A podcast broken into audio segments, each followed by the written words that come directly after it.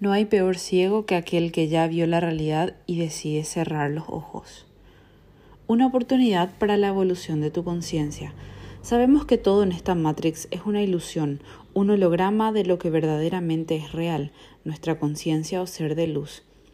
En un comentario a un post que hice a un grupo namastero, decían qué pasa luego de la muerte, si existe la reencarnación, y expuse la información de dónde venimos, quiénes somos y a dónde vamos.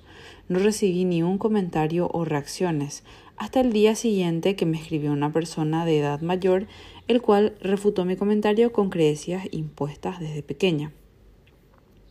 Los guerreros astrales estamos en el aquí y ahora, en otro nivel de conciencia, donde sabemos que todo es regido bajo contratos de vida y que si alguien viene a nosotros es porque debe ser así para quedarse o para señalarnos, y no está bien ni mal, es lo que debe ser. Si la información ha caído en tus manos es porque está en tu contrato leerla y comprenderla. Tu entidad te dará la facilidad de acrecentar tu conciencia y llegarás a la integración de tus porciones de luz para empezar la verdadera lucha. Entre los guerreros tenemos familiares que por apego y programación queremos que lleguen y entiendan esta información. No podemos exigir ni imponer, el proceso es individual.